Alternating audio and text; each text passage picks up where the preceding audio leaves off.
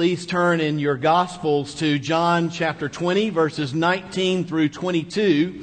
John 20, 19 through 22, and this is the Word of God.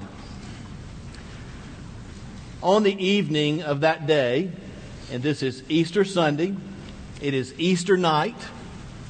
On the evening of that day, the first day of the week, the doors being locked where the disciples were for fear of the Jews, Jesus came and stood among them and said to them, "Peace be with you."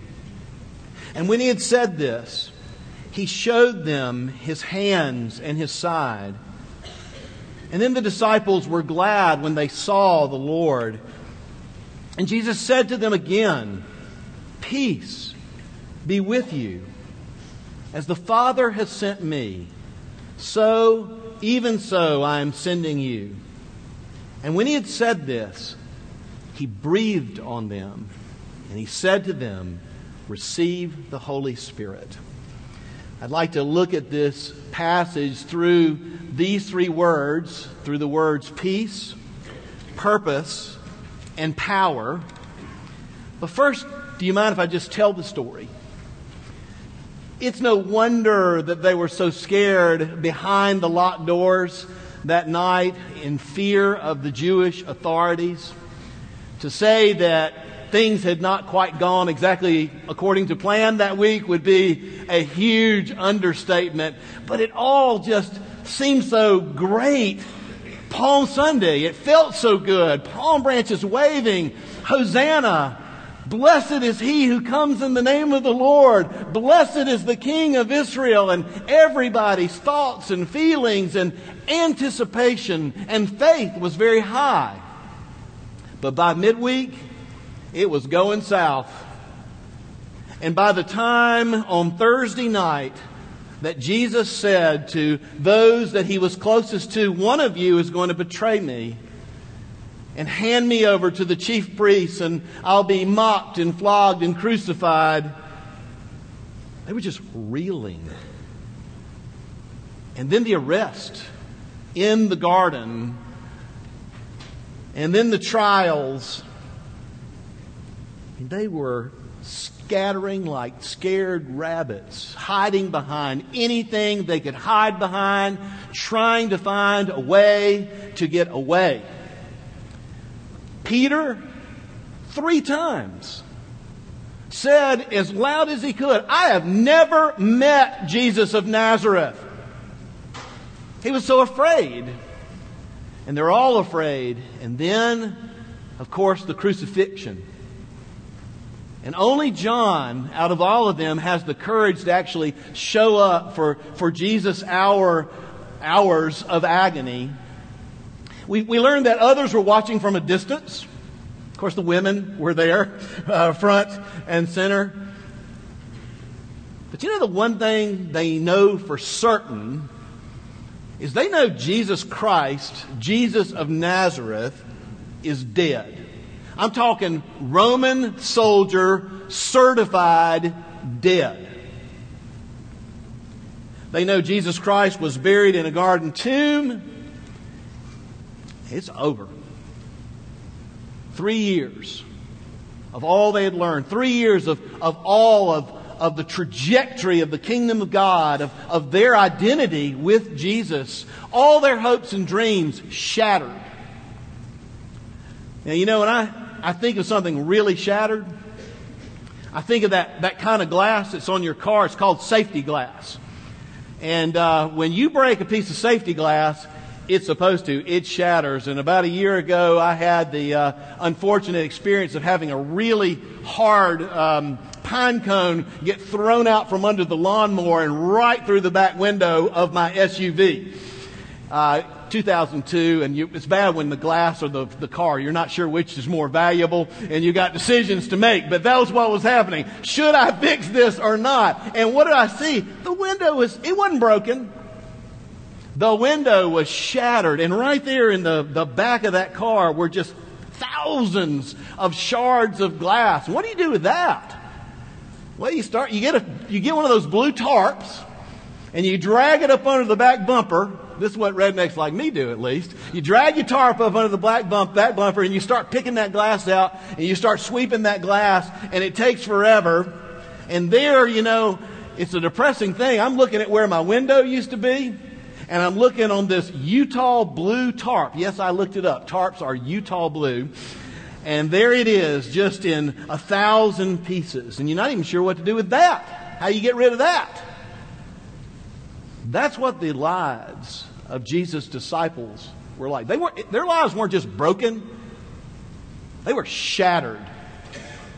And they're just there in 1,000 pieces. And it's done. And it's over. And we don't even know where we go from here.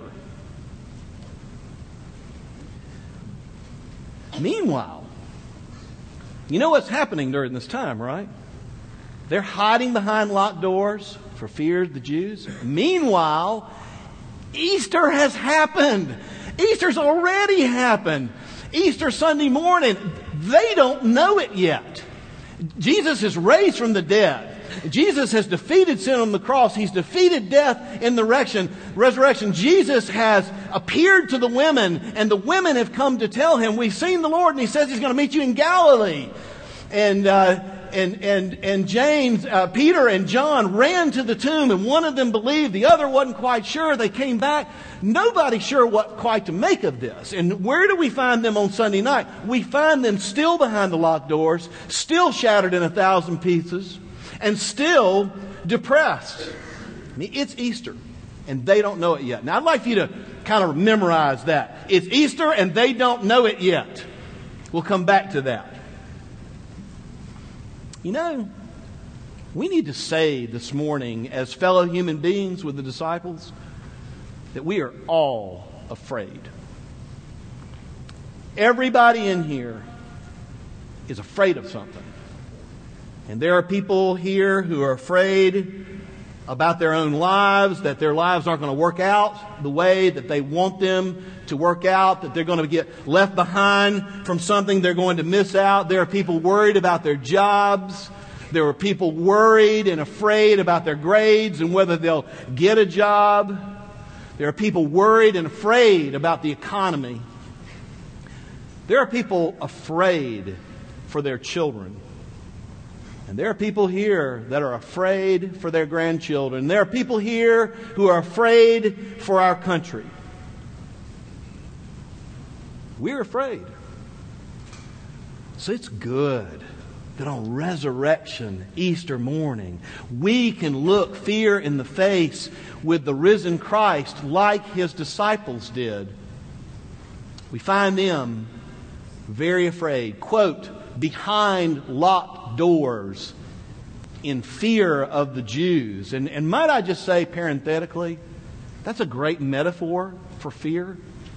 That's what fear does. Fear puts us behind locked doors, locked away from life, locked away from love, locked away from relationships because we're just fearful, locked away from joy.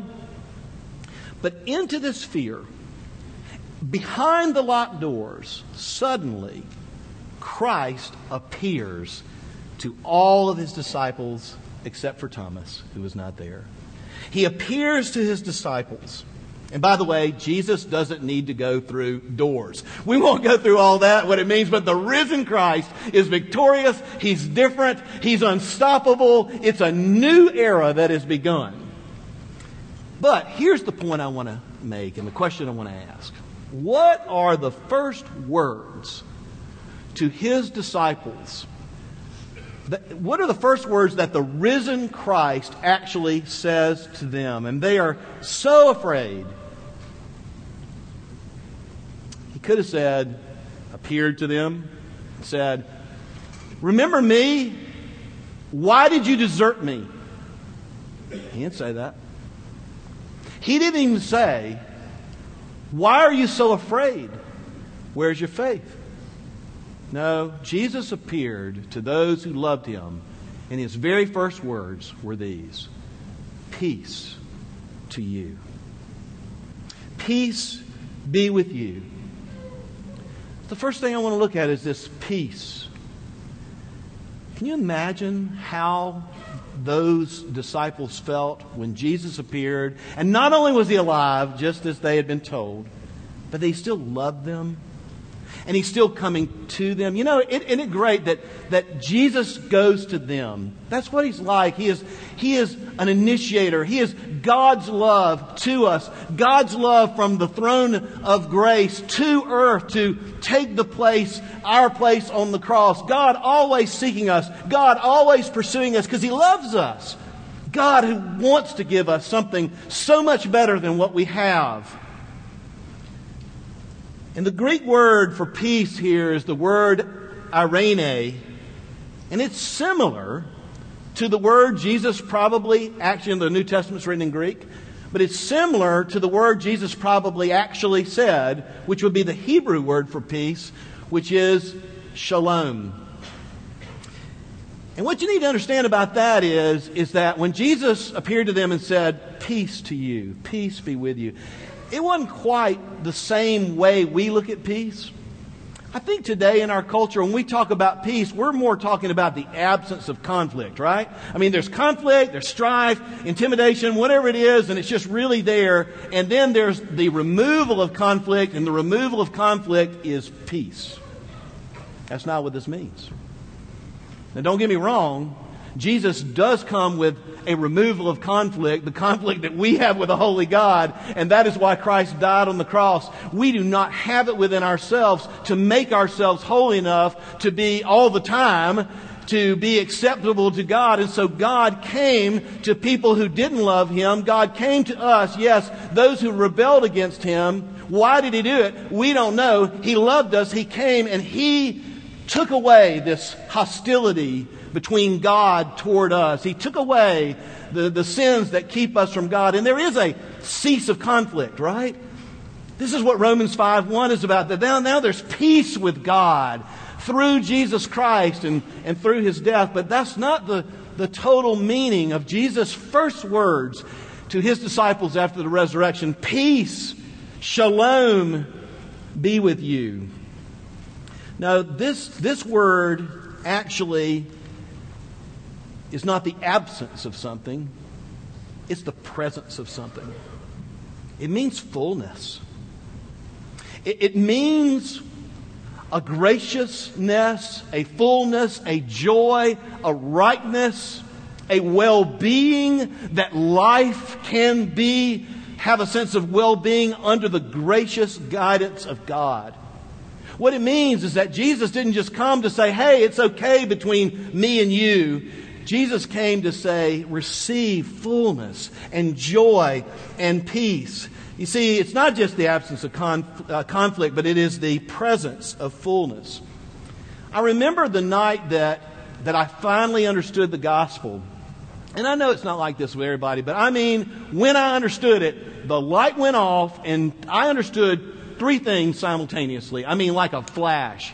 One was, as I finally got that God was holy and that I wasn't. You know, good guys don't go to heaven, and I wasn't even a good guy. Secondly, once I realized God was holy, I really did realize I was a sinner in need of God's grace. And then immediately, somebody had shared the gospel with me. Immediately, I got it. This is why Jesus came. And immediately, I put my trust in Christ and what He did on the cross for me. And do you know what I felt? Again, I'm just telling you my experience.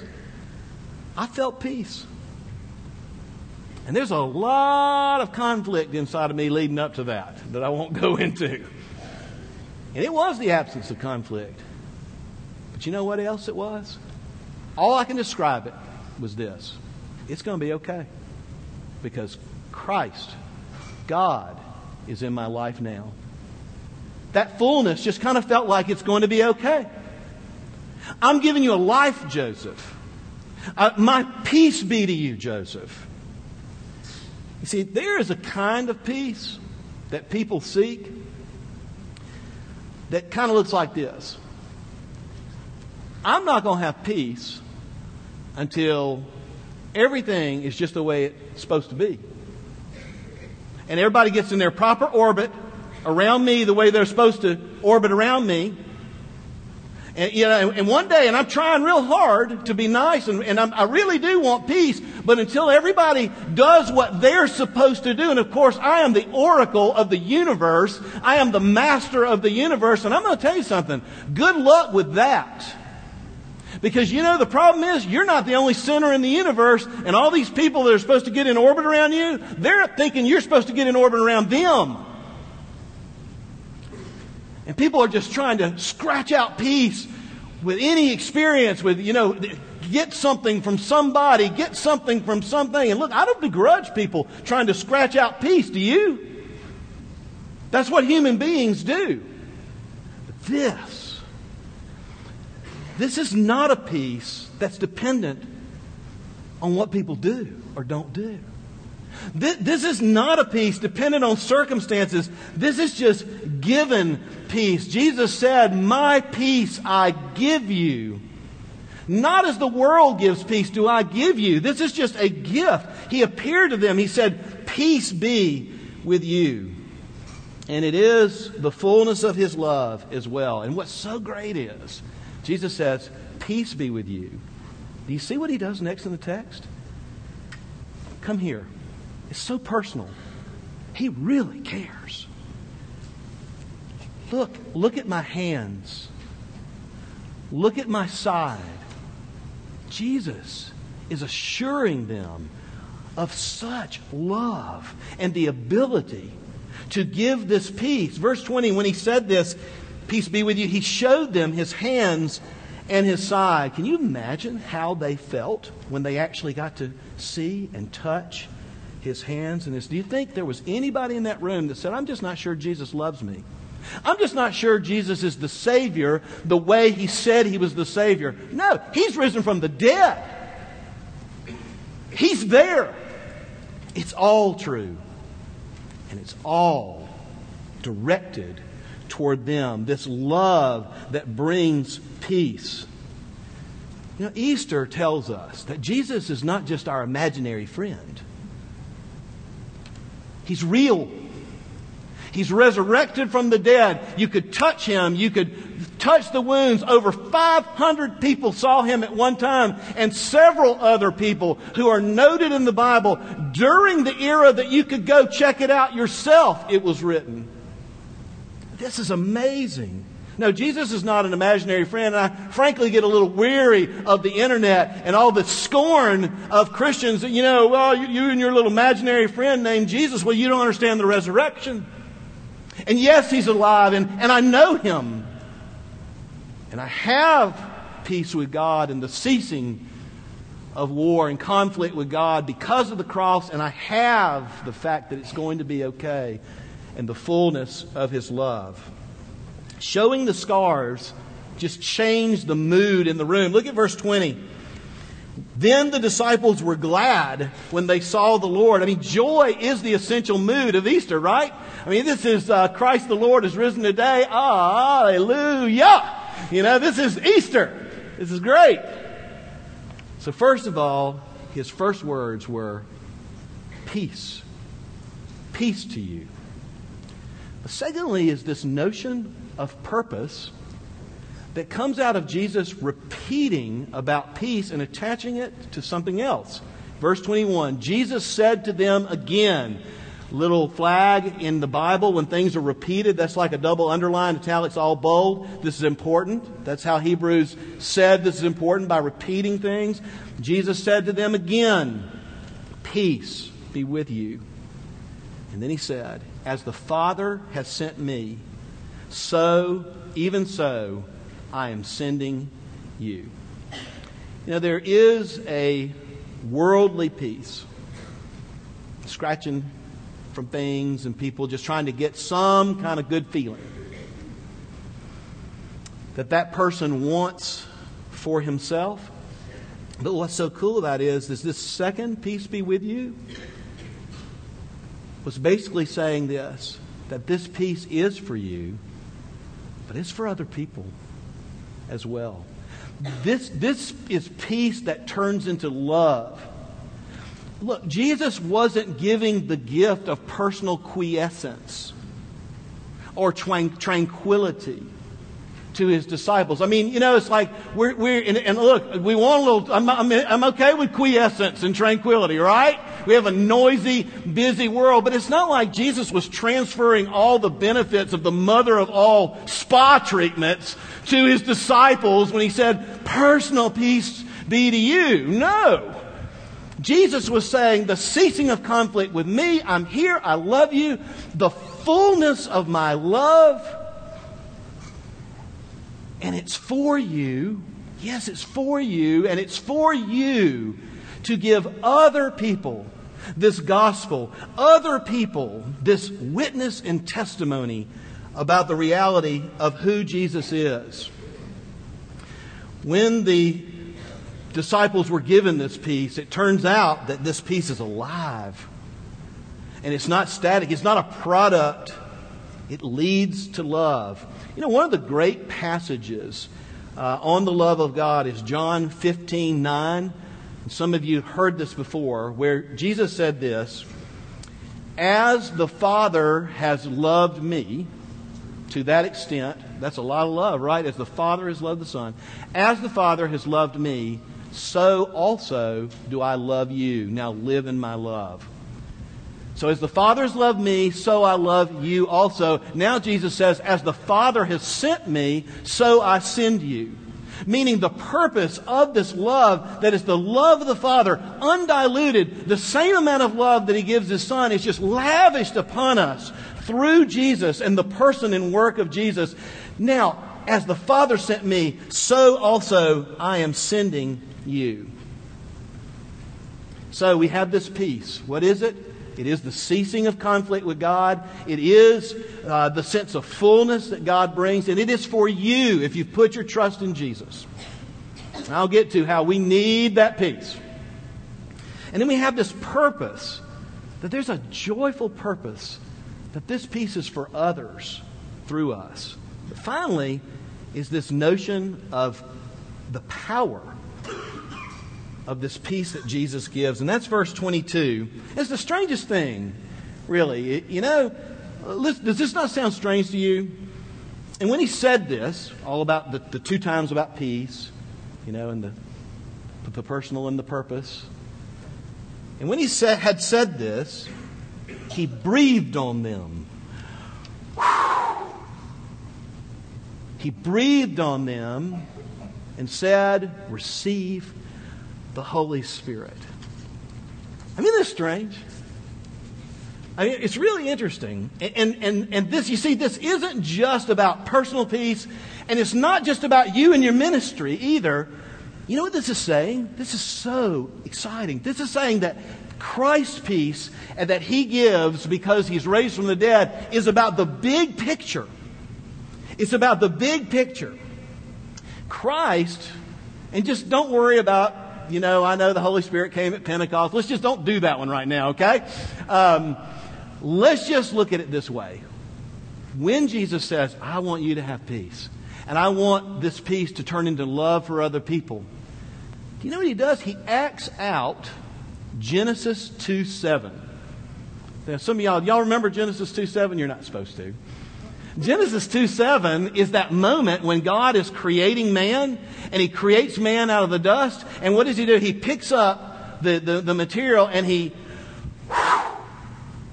breathes on man, and suddenly man becomes a living being made in the image of God. What is Jesus doing here? Well, He's reenacting Genesis chapter 2. God still is the one who is the author and giver of life. And now the raised Son of God is the one who can give new life to people. Matthew Henry puts it this way. Christ is showing them by breathing on them, like in Genesis 2.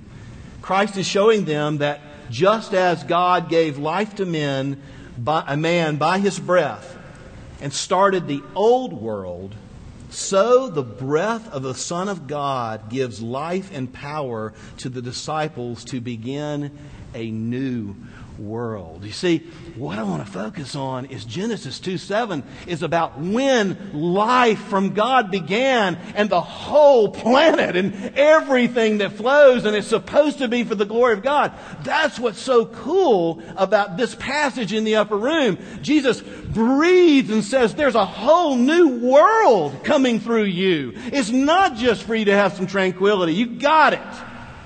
It's not just you and your personal ministry. I want to, through the kingdom of God, through my people, through my church, I want to breathe a new world that is beautiful in a world that is maimed by sin. I want to breathe a new world where wrongs are actually righted because we love God. I want to breathe a new world where mercy actually exists rather than simply judgment. I want to breathe a new world that's a lot like the world to come, and it's coming now. The kingdom of God, Jesus says, is at hand. The kingdom of God is breaking in now, and Jesus does the Genesis 2:7 thing right here and says, create with my power a new world of grace. That's our purpose. That is amazing. He is creating a new world through us as we live out the gospel of Christ. Now, there are people here this morning that are wrestling with who Jesus really is. Hey, that's okay. Keep wrestling. But maybe in all the scratching up piece, maybe in all the bartering and buying and changing out and deals that haven't really worked, maybe it's time to say, I see it. I'm unable to have a relationship with you, God, because you're holy. Now I get it. Now I get why Jesus came. He came to take away this conflict that you have with me because of my sin. Maybe it's time to say, I want to put my trust in what you've done. And not only do I want to be your child and loved by you, I want your fullness. I want to know that it's going to be okay, and I want to live in that fullness. There are many of us that have known Christ, and we just don't live like people that have received shalom. Just yesterday, as I was trying to complete this message, literally trying to get rid of saying things that don't need to be said, so the sermon wouldn't be like an hour and a half or something like that. Well, let me tell you. Let's see. Yesterday, we are getting the house ready to have all our family, extended family over for Easter dinner. That's a little bit of stress. Yesterday, another family situation kind of erupted. Top of that, yesterday night, like 9 o'clock last night, the dog got violently ill and wanted to keep us up all night. And in the midst of all this stress and all this, and it's all for Jesus, it's Easter dinner, it's all for Jesus. But we're just stressed out to the max. And in the middle of this, suddenly I had the most interesting thought. Wait a minute, aren't you preaching on peace tomorrow, dude? And I just pulled over to the side and just said, Jesus, you do live. You do reign. You are living in my heart. And would you give me your peace? And he did. Now, the dog's still sick. We're still going to have dinner. We want to, by the way. And the other thing's still unresolved. So remember, the peace isn't when everything gets in line. But I thought to myself, even as I went to sleep last night, God, it was true in the last 20 minutes. It's Easter. But people don't know it yet.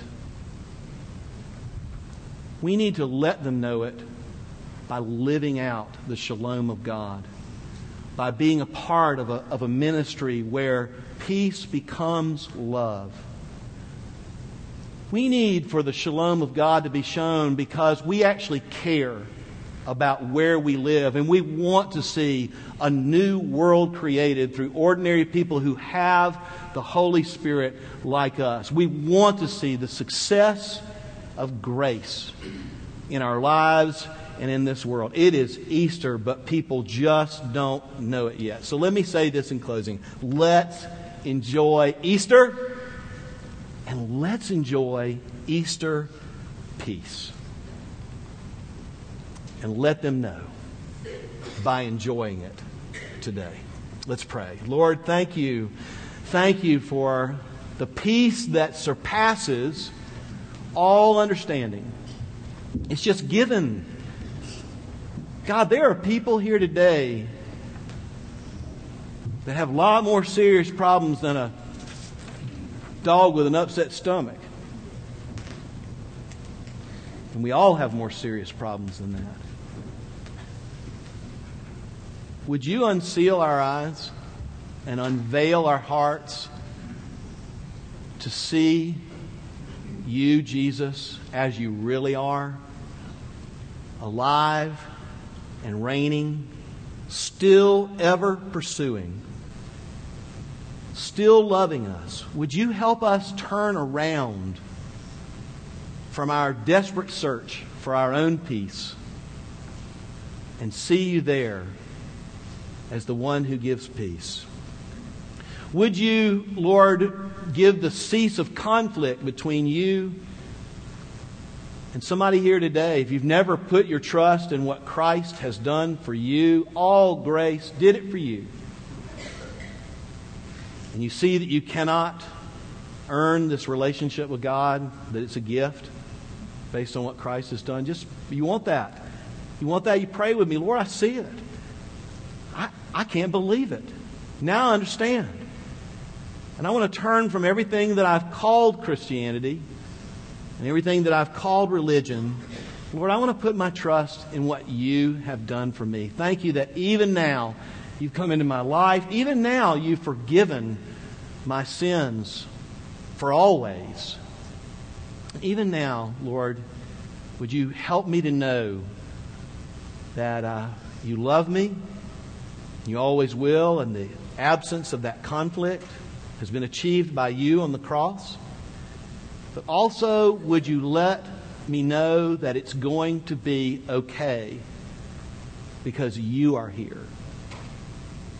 And Lord, many of us that know you are just scrambling for peace, holding people hostage for peace, demanding, buying, trading for peace.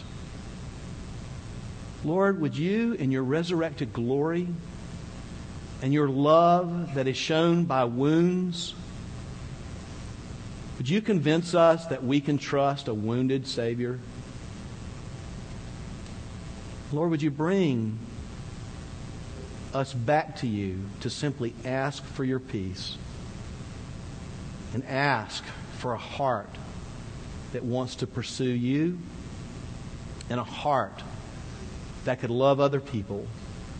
Lord, would you change things through your love in our lives? Would you change things in our family? Resurrected Christ, through your love, through us. And would you create a whole new world, the kingdom of God, even through us? We look forward to the day that we will be with you in your Father's kingdom. We pray in Jesus' name. Amen.